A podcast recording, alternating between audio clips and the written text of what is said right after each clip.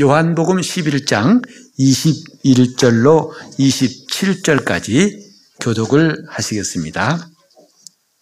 마르다가 예수께 여짜오되 주께서 여기 계셨다면 내 오라비가 죽지 아니하겠나이다.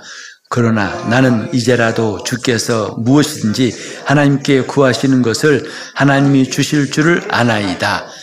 예수께서 가라사대 내 오라비가 다시 살리라. 마르다가 가로되 마지막 날 부활에 다시 살 줄을 내가 아나이다. 예수께서 가라사대 나는 부활이요 생명이니 나를 믿는 자는 죽어도 살겠고 무릇 살아서 나를 믿는 자는 영원히 죽지 아니하리니 이것을 내가 믿느냐 가로되 주여 그러하외다 주는 그리스도시요 세상에 오시는 하나님의 아들이신 줄 내가 믿나이다 아멘. 여러분들은 부활을 믿으시나요? 죽은 자가 살아나는 부활. 이 부활이 얼마나 중요한지 기독교 신앙의 핵심이라고 말할 수가 있습니다. 곧 이것이 없다면 기독교의 믿음이라고 할 수 없다는 거지요. 우리가 신앙생활을 열심히 또 오랫동안 많이 그리고 많은 사람에게도 인정받고 칭찬받는 사람이 되었을지라도 우리가 착하고 선하게 살아서 내 스스로도 참 내 삶이 부끄럽지 않다고 여길지라도 우리 안에 부활의 신앙이 있어야 이것이 참된 신앙이고 그래야 우리는 영원한 나라에 들어갈 수가 있습니다. 부활, 죽은 자의 부활. 참 이것은 이전도 그렇고 지금도 그렇고 앞으로 얼마나 과학이 발달할지 모르겠지만 정말 어지러울 만큼 발달하는 과학 속에서도 결코 사람들에게 이해가 되지 않고 납득이 되지 않고 그냥 믿어질 수 있는 주제가 아니라는 것입니다. 이게 부활이에요.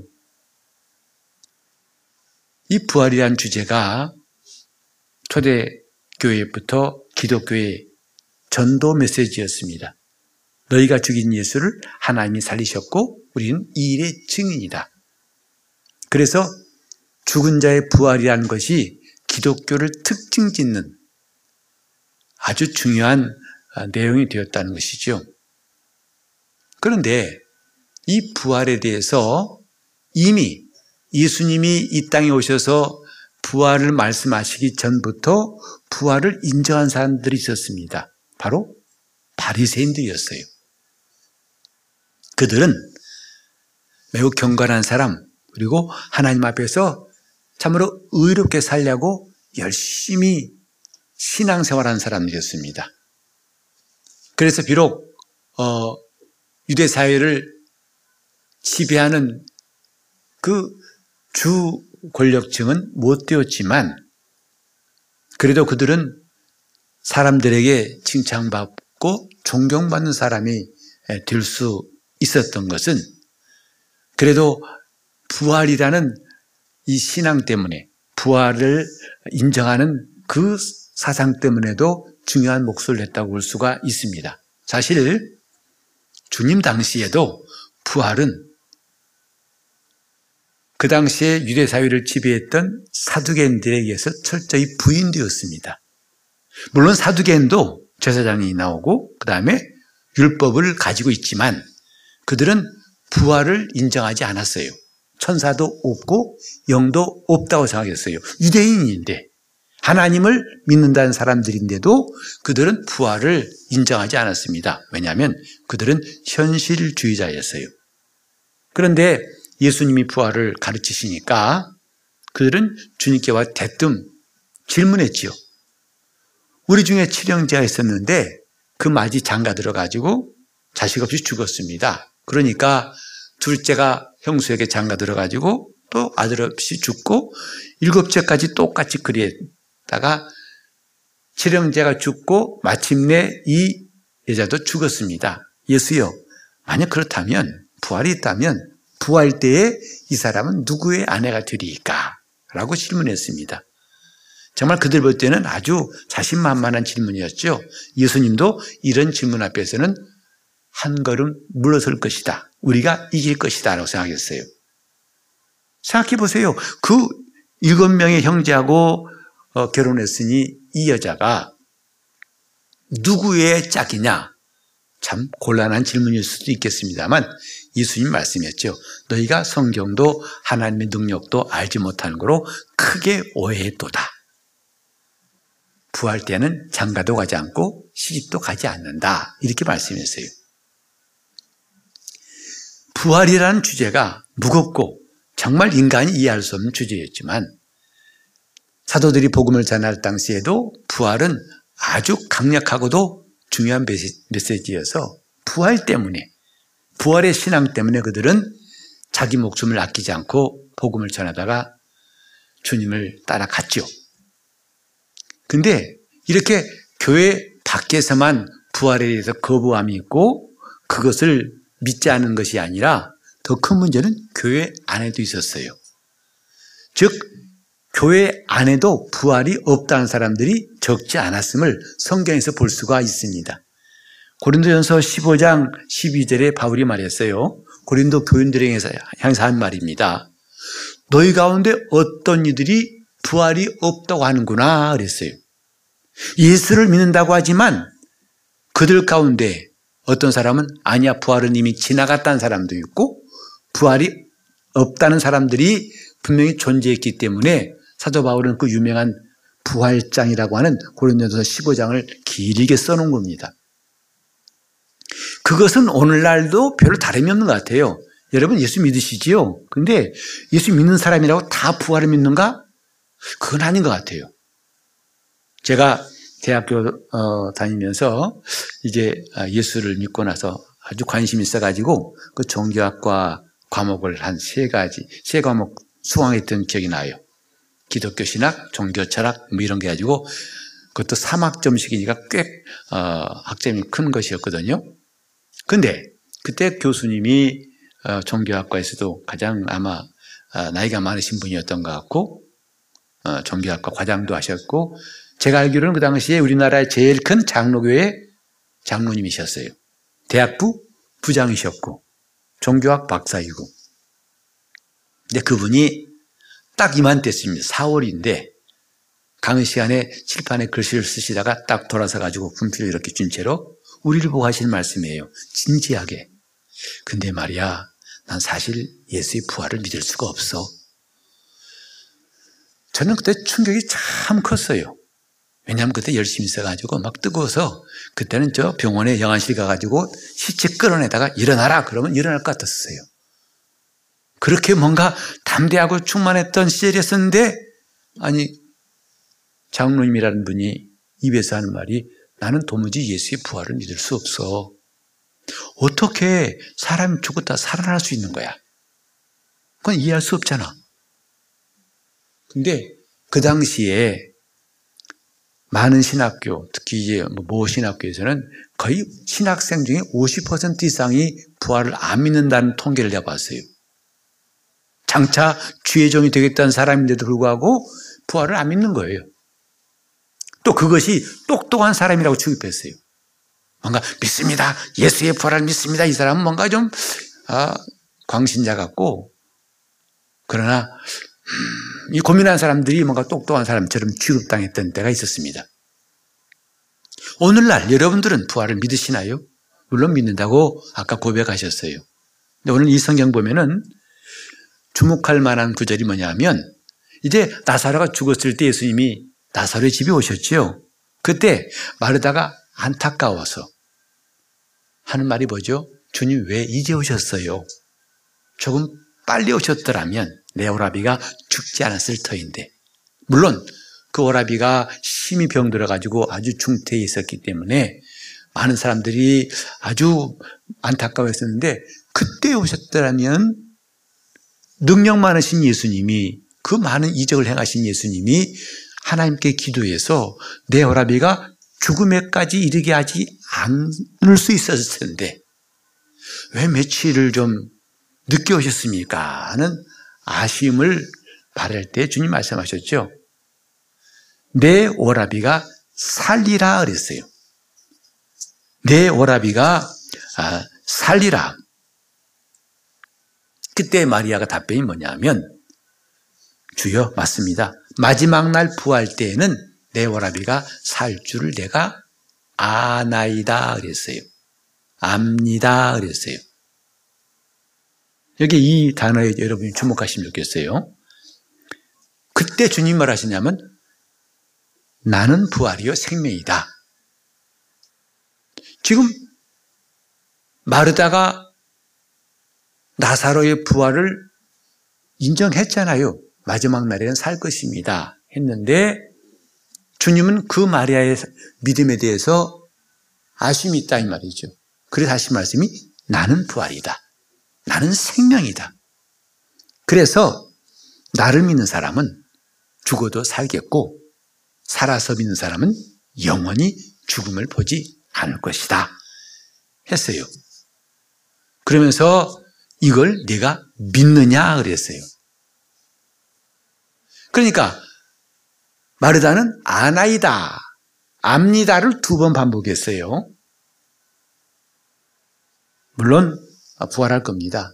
물론 살 겁니다. 그때 예수님은 그 답변에서 아쉬워하면서 내가 믿느냐? 뭘? 내가 부활이요 생명인데 나를 믿으면 산다는 걸 믿겠느냐? 그때에 이제 27절 보면은 아 나는 주가 그리스도시고 세상에 오신 하나님의 아드심을 믿나이다. 비로소 믿는단 말을 했어요. 아까 두 번은 뭐라고요? 압니다 그랬어요. 안다는 것과 믿는다는 것은 우리가 신앙을 고백하는 데에 어, 비슷한 표현, 유사한 표현이기도 하지만 조금 더 정확히 말하면 내용은 달라요. 무슨 뜻이냐면 안다는 말은 지식적인 동의, 사실로 인정하는 거죠. 그러나 내가 그것을 의지하고 신뢰하고 확신하는 것은 빠져 있는 것이 바로 아나이다예요. 마치 바리새인처럼. 바리새인들은 부활이 있다고 했지만 정작 예수를 믿었나요? 안 믿었어요. 예수의 말씀에 그들은 호의적이었고 받아들였나요? 그들은 끝없이 예수를 핍박하는 데 앞장선 사람들이에요. 부활을 인정하면서도 예수를 왜 핍박했을까? 왜 안 믿었을까? 오늘 우린 여기서 그 답을 찾을 수 있어요. 아나이다. 믿나이다. 예수를 알죠? 어, 당신 나사렛 사람이고, 목수, 요셉의 아들이고, 그 어머니가 누구? 우리는 안다. 맞아요. 그러나 그를 믿지 않은 사람 참 많았습니다. 예수님께서 오병이어 이절 행하시고 죽은 자를 살리고 광풍을 잠잠케 하고 귀신을 내쫓고 엄청난 일을 하고 와 대단하신 분이야. 정말 굉장한 분이야. 너 누군지 알아? 어, 나 알아. 그러나 안 믿어요. 이런 차이점을 우리는 좀 오늘 주목하고 부활절을 맞이하겠습니다. 올해 부활절은 정말 우리 교회에 있어서는 그 연후의 부활절보다는 참 조용한 부활절을 지나고 있는 것 같아요. 왜? 기껏해야 이 플래카드 그리고 어, 입구에다가 어, 이제 주님의 부활을 축하하면서 어, 여러분의 조그만 떡을 준비해 놓은 것 외에는 없습니다. 이전처럼 전도지를 만들어 돌리고 또 어, 계란을 삶아서 포장해 가지고 나눠주면서 예수님 부활하셨습니다. 믿으세요. 이런 일이 없어요. 자, 우리는 이럴 때 뭔가 이런 부활절에 이벤트가 있어가지고 이런 행사, 저런 행사를 통해서 뭔가 우리가 아, 부활이란 게 있어. 부활이란 건 나는 부활을 아는 사람이야. 이 정도 그것만 지탱한다면 무슨 의미가 있을까? 왜냐하면 앞으로는요, 지난 3년 동안의 코로나 때보다 더 어려운 시절이 능히 올 수 있을 겁니다. 즉, 아예 모임 자체가 몇 명만 모여라가 아니라 모임 자체가 완전히 금지가 되고 심지어는 저 북한처럼 핍박받는 일들도 생길 수가 있어요. 목숨을 내놓고 이제는 예수를 믿어야 할 때가 올 것이고 이 성경도 볼 수 없고 이제는 찬송도 마음대로 못 부르는 일이 올 수도 있습니다. 그때 맞이하는 부활절. 아, 우리는 교회도 못 가고 성경도 못 읽고 함께 찬송도 못 하고 부활절 칸타타도 못 하고 아, 이게 무슨 부활절이야? 라고 우리 마음에 뭔가 아쉬움과 불안함과 또 부족함을 느낀다면 과연 그것은 참 신앙일까? 우리 주님의 부활은 그런 것을 통해서 기억이 되고 깨달아져야 되고 지탱돼야 한다면 이게 진짜 부활의 믿음일까 싶습니다. 그런 것들은 우리 부활의 신앙이기 때문에 표현하는 길은 될 수 있을지라도 그런 것이 있어서 우리 부활절이 뭔가 제대로 어 맞아 이게 부활절이야 라고 한다면 그것들이 없는 날 그것들이 가능하지 않을 때 그 신앙은 온전할 수 있겠습니까? 그렇게 되지 않기 위해서 우리는 아나이다와 민나이다를 잘 이번에 좀 알았으면 좋겠어요. 아나이다. 지식적인 동의는 되었지만 믿음은 아니에요. 그렇기 때문에 주님께서는 내가 믿느냐 하고 물어보신 거예요. 내가 이걸 믿느냐 이 말이죠. 우리는 부활을 한다면 부활을 믿는 자가 되어야 한다 이 말이에요. 예수를 믿는 사람들이 모인 고린도 교회 정말 이 부활이 얼마나 중요한지를 일부는 인정하지만 일부는 그냥 아는 것으로 그치고 있고, 어, 그 이미 지나갔어. 부활 끝났어. 이렇게 말하고 있다. 이 말이죠. 그래, 바울이 우리에게 가르치고 있는 게 뭐냐면, 이 부활이 얼마나 중요하냐. 얼마나 정말 핵심이, 어, 믿음인지를 보자고 해서 쓴 글인데, 한 같이 볼까요? 고린도전서 15장 12절부터 20절까지 한번 다 같이 읽겠습니다. 시작. 그리스도께서 죽은 자 가운데서 다시 살아나셨다 전파되었거늘 너희 중에서 어떤 이들은 어찌하여 죽은 자 가운데서 부활이 없다 하느냐 만일 죽은 자의 부활이 없으면 그리스도도 다시 살지 못하셨으리라. 그리스도께서 만일 다시 살지 못하셨으면 우리의 전파하는 것도 헛것이요 또 너희 믿음도 헛것이며 또 우리가 하나님의 거짓 증인으로 발견되리니 우리가 하나님이 그리스도를 다시 살리셨다고 증거했습니다. 만일 죽은 자가 다시 사는 것이 없으면 하나님이 그리스도를 다시 살리시지 아니하셨으리라. 만일 죽은 자가 다시 사는 것이 없으면 그리스도도 다시 사신 것이 없었을 터이요. 그리스도께서 다시 사신 것이 없으면 너희 믿음도 헛되고 너희가 여전히 죄 가운데 있을 것이요.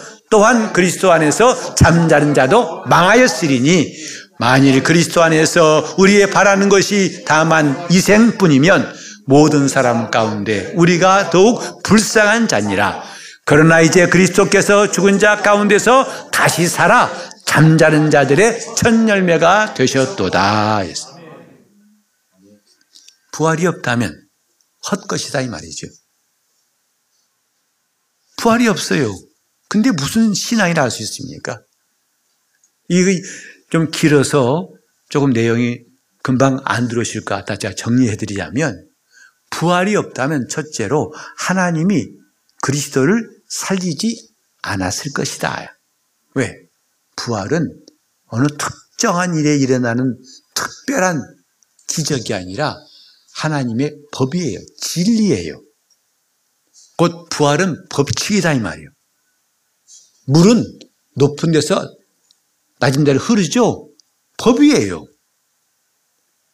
그래서 부활이라는 법이 있기 때문에 하나님이 예수를 죽은 자 가운데 살리신 것이고 부활이 있기 때문에 예수 그리스도도 죽은 자 가운데서 살아나신 것이고 부활이 있기 때문에 우리가 너희에게 전파한 것이다. 예수 그리스도의 부활을 전파한 것이다.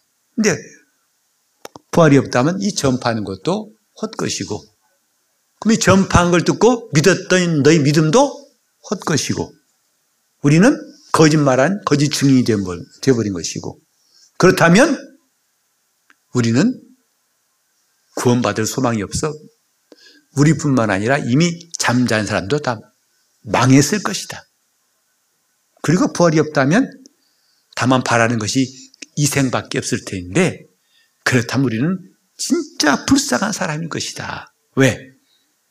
그나마 예수 믿는 사람들은 이생이라도 즐기고 살 텐데 부활 소망 때문에 어중간해 가지고 여기서도 별로 못 누리고 살다가 죽은 다음에 부활이 없다면 얼마나 불쌍하냐 이거지요. 바울은 이 일곱 가지 부활이 없다면 이것들이 다 불가능하다는 것을 말하면서 부활에 대해서 우리를 강조하고 있어요. 여러분, 올해 부활절은 다른 이벤트는 없지만 그 무엇보다도 신앙의 본질에 접근하는 부활절 됐으면 좋겠어요. 부활이 진짜 중요하다는 거죠. 부활 없으면 우리는 아무것도 아니에요. 우리 예수께서 말씀하시기를 내가 부활이요 생명이다 하신 걸 보고서 우리는 아 예수님은 자기 과신을 하신 건가? 자기를 과시하신 것 같아. 라고 어떤 분은 느낄지 몰라요. 근데 그건 예수님 한 분이 이렇게 대단한 분, 위대한 분이라는 것을 드러내기 위해서만 부활하신 것이 아니고 예수의 부활은 뭐냐 하면 우리를 위한 것이라고 성경에 말하고 있어요. 이 본문에 나와 있잖아요. 내가 부활의 생명이다 하신 다음에 끝이 아니라 그러므로 나를 믿는 자는 죽어도 살겠고 살아서 믿는 자는 영원히 죽음을 보지 않을 것이다. 곧 부활이신 예수님과 우리와의 관계를 말하고 있다 이 말이죠. 로마서 4장 25절도 보실까요? 거기 보면 그 부활이 뭔가를 우리가 말씀하고 있는데 다 같이 시작. 예수는 우리 범죄함을 위하여 내어짐이 되고 또한 우리를 의롭다 하심을 위하여 살아나셨느니라 이 말이죠. 그의 부활이 주님만의 능력, 그분의 능력을 과시한 것으로 끝나는 게 아니라 우리를 의롭다 하시기 위해서 살아나신 것이다. 무슨 뜻이냐? 여러분 보세요. 우리는 예수님의 고난, 지난 한 주간 동안 고난 주간 그분이 달리신 날, 그분이 그 금식하기도 하고 그분 달리신 날에 괜히 뭔가 마음에 어, 자기를 괴롭게 하면서 주님의 고난을 동참하려고 애썼습니다. 여러분들이 여러 가지 모양 했을 거예요. 그날만은 특별히 주님 고난을 생각하면서. 근데 우리는 주님의 고난보다 훨씬 중요한 게 부활이에요. 만약에 예수님이 그렇게 우리를 위해 매맞으시고 죽으셨다고 하는 것을 인정할지라도 그분이 부활하지 않았더라면 그분은 우리 죄를 위해 죽었다는 증거가 없어요. 자기 죄로 죽었다고 할 수밖에 없다 이 말이죠. 그렇다면 예수님이 자기 죄로 죽었다면 우리가 죄에서 벗어날 방법도 없고 우리가 의롭게 되는 길은 전무한 겁니다. 부활하셨기 때문에 예수님은 자기 죄로 죽은 게 아니고 다른 사람의 죄를 지고 죽었다는 것이 증명된 거예요. 그리고 그 다른 사람이 누구냐? 성경에 기록된 대로 우리의 죄악을 닮아지시, 어, 짊어지신 것이 증명된 것이다 이 말이죠. 그래서 그의 부활은 나를 의롭게 하시려고 주님이 죄를 담당해 내 죄를 담당해 죽으신 다음에 부활하심으로 나는 이제 그분의 은혜를 입고 의로워졌다는 것을 확신하게 된 거죠. 그게 예수의 부활이에요. 예수는 우리 의롭다함을 위해서 다시 살아나셨느니라. 왜 기독교가 부활을 강조하는지, 구원을 강조하는 기독교에서 왜 예수의 부활을 강조하는지, 우리는 여기서 답을 찾을 수 있습니다. 그가 우리를 의롭다 하시기 위해서 다시 살아나셨다. 이런 부활을 우리가 지금 얼마나 받아들이고 있는가 이 말이죠. 안다, 아는 아나이다. 와 믿나이다. 이 차이점을 우리가 안다면 나는 지금 어느 쪽에 가까운가 이 말이죠. 여러분이 지금 교회 나온다는 건, 그건 당연히 믿나이다. 아니에요. 고린도 교회에서 본 것처럼 교회에 나와도 예수를 믿는다고 하더라도 성찬을 한 사람일지라도 너희 중에 어떤 사람들은 부활이 없다 한다고 바울이 말했어요. 제가 아까 여러분들이 물어봤을 때 여러분을 아멘 했어요. 근데 정말 중요한 건 여러분이 혼자 있을 때 여러분 스스로에게 물어보세요. 아무개야. 너는 정말 부활을 믿냐? 너는 예수의 부활을 믿는 사람이냐? 그게 부활의 신앙을 가지는 첫 번째 단계예요. 우리 신앙은 부활의 신앙이 되어야 됩니다. 그게 기독교 신앙이에요. 부활의 신앙. 부활이 없다면 기독교는 존재할 수가 없어요. 부활을 안 믿다면요. 우리 믿음은 헛것이고 망할 것이라고 성경에 말했잖아요. 여러분 정말 부활을 믿습니까? 부활을 아, 알아요. 주님 마지막 날에 살 줄 알아요. 이 거리가 얼마나 느껴지세요? 주님은 안다고 하는 게 네가 믿느냐 하고 물으신 거예요. 너 믿느냐? 이 믿음은요. 여러분 잘 들으세요. 내가 지식이나 이성이나 감정을 통해서는 결코 얻을 수 없어요. 오직 이건 성령이 감동하셔서 내 영의 직관으로 알리하실 때만 믿음이 되는 거예요. 예수께서 동정역에 탄생하신 것, 사람이 아무리 연구하고 연구해도 그 이성을 통하고 감정을 통해서는 믿어지지가 않을 겁니다. 오직 성령께서 내 영에 진리의 말씀을 주시고 믿게 하실 때 그것이 더 이상 고민할 것 없이 믿어지는 거예요. 베드로가 예수를 향해서 주는 그리스도시요 살아계신 하나님 아들이십니다. 라고 고백했어요. 주님이 왜 칭찬했는지 아세요? 이런 진리를 사람에 의해서 한 것이 아니라 내 아버지의 성령으로 내가 안 것이다. 우리가 안다는 두 통로, 곧 우리의 경험과 지식과 이성을 통해서 하는 통로가 있습니다. 그러나 또 한 가지가 있습니다. 오직 성령을 통해서 내 영에 직접 하나님의 그 진리를 알게 하실 때, 믿게 하실 때, 후자를 우리는 신앙이라고 그래요.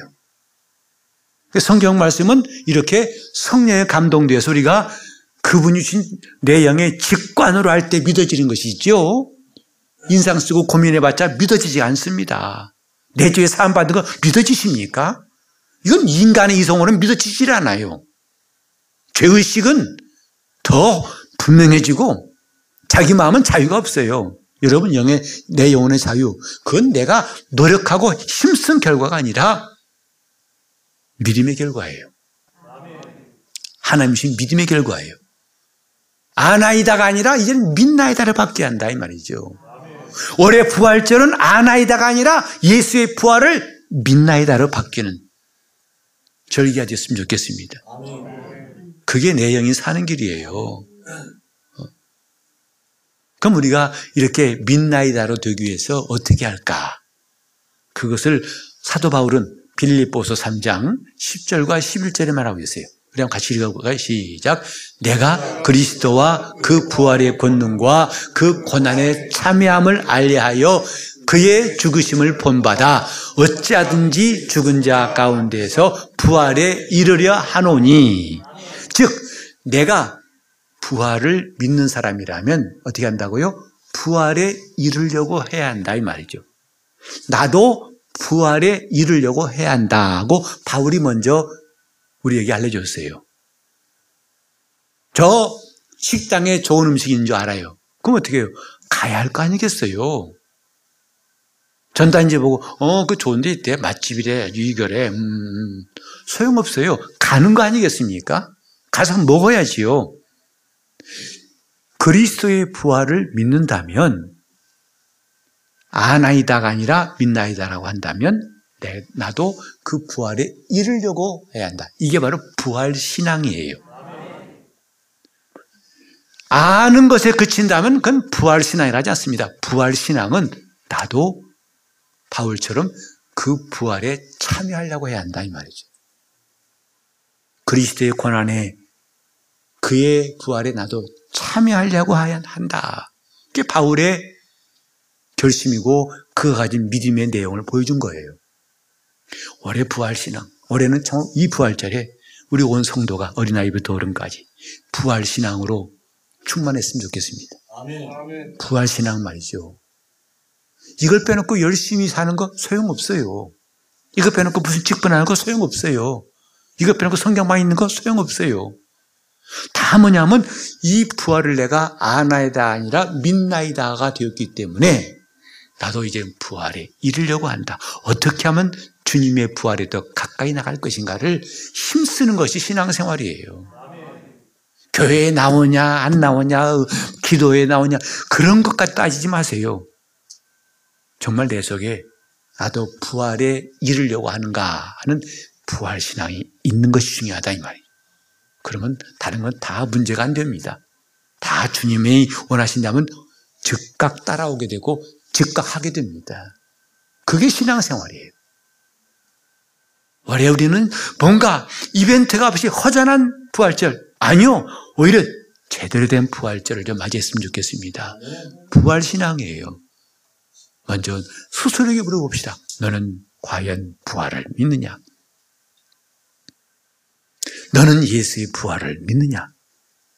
그렇다면 너도 그 부활에 참여하고 싶으냐? 그 답이 사람들 앞에서 나오지 말고 여러분 스스로에게 했으면 좋겠어요. 나도 부활을 믿는 사람이야. 나도 그 부활에 꼭 참여하고 싶어. 그렇다면 성경 그 답을 말하고 있어요. 바울은 그 부활의 표대를 향해서 쫓아가고 있다고 했어요. 매일매일 그가 하는 일 하나하나가 이 부활의 신앙의 실천이라는 것을 말하고 있다 이 말이죠. 우리가 때로는 성경 읽읍시다, 기도하러 모입시다, 뭐 합시다, 교회에서 봉사합시다, 전도합시다. 여러분 그 행사가 중요한 게 아니라 부활의 신앙을 가진 사람들의 행진이 중요하다 이 말이죠. 부활의 신앙이 있기 때문에 나를 포기하는 거예요. 부활의 신앙이 있기 때문에 절제하는 거예요. 부활의 신앙이 있기 때문에 참고 용서하는 거예요. 부활의 신앙이 있기 때문에 나를 버려도 아깝지 않은 거죠. 그의 소망이 있는 성도의 삶입니다. 올해는 그 여느 때보다도 이 부활을 믿는 사람 아나이다가 아니라 주여 내가 믿나이다 다른 사람은 혹시 믿다가 그만 돌아갈지라도 나는 끝까지 부활을 믿나이다 나도 그 부활에 참여하겠습니다 그래서 완전한 주님과의 연합은 성도들의 부활 때 이루어지는 거예요 완전한 부활 공중 혼인 잔치에서 그 부활한 성도들만 그때 비로소 완전한 주님과의 연합이 이루어지니 이 부활의 산소망으로 승리하시기를 예수 이름으로 축원합니다. 올해 우리는 함께 기도할 때 주님 내 일생 동안에 부활을 아나이다가 아니라 부활을 믿나이다라고 방향을 바꾸어서 부활의 신앙으로 주님께 나가고 부활에 참여할 수 있도록 도와달라고 통성으로 기도하시겠습니다. 하나님 아버지 마르다가 예수님은 그리스도시고 세상에 오신 하나님의 아들이라고 믿지만은 주님이 이를 믿느냐는 말씀에 직접 솔직히 답변하지 못하고 뭔가 둘르뭉술하게 넘어갔던 이 장면이 오늘 우리 모습이 아닌가 생각하며 주님 더 이상 아나이다 아나이다 인정한 것으로만 끝나지 않고 주님의 부활을 믿는 사람들 다 되게 하여 주시옵소서. 아멘. 부활의 신앙으로 살게 도와 주옵소서. 아멘. 얼마나 겉껍데기 신앙으로 살아왔는지를 돌아보는 금년 부활절 되게 하시고 아무 이벤트가 없을지라도 지금보다 더 신앙생활하기가 힘든 때가 올지라도 결코 흔들림이 없는 부활의 신앙이 오늘 사랑하는 성도들 심령 심령에 굳건히 그리고 가득히 자리 잡히게 도와 주시옵소서. 성령께서 역사하사 이 부활을 믿는 참 신앙인으로 우리 모두를 새롭게 하시고 강건하게 붙들어 주시옵소서. 예수 이름으로 기도합니다.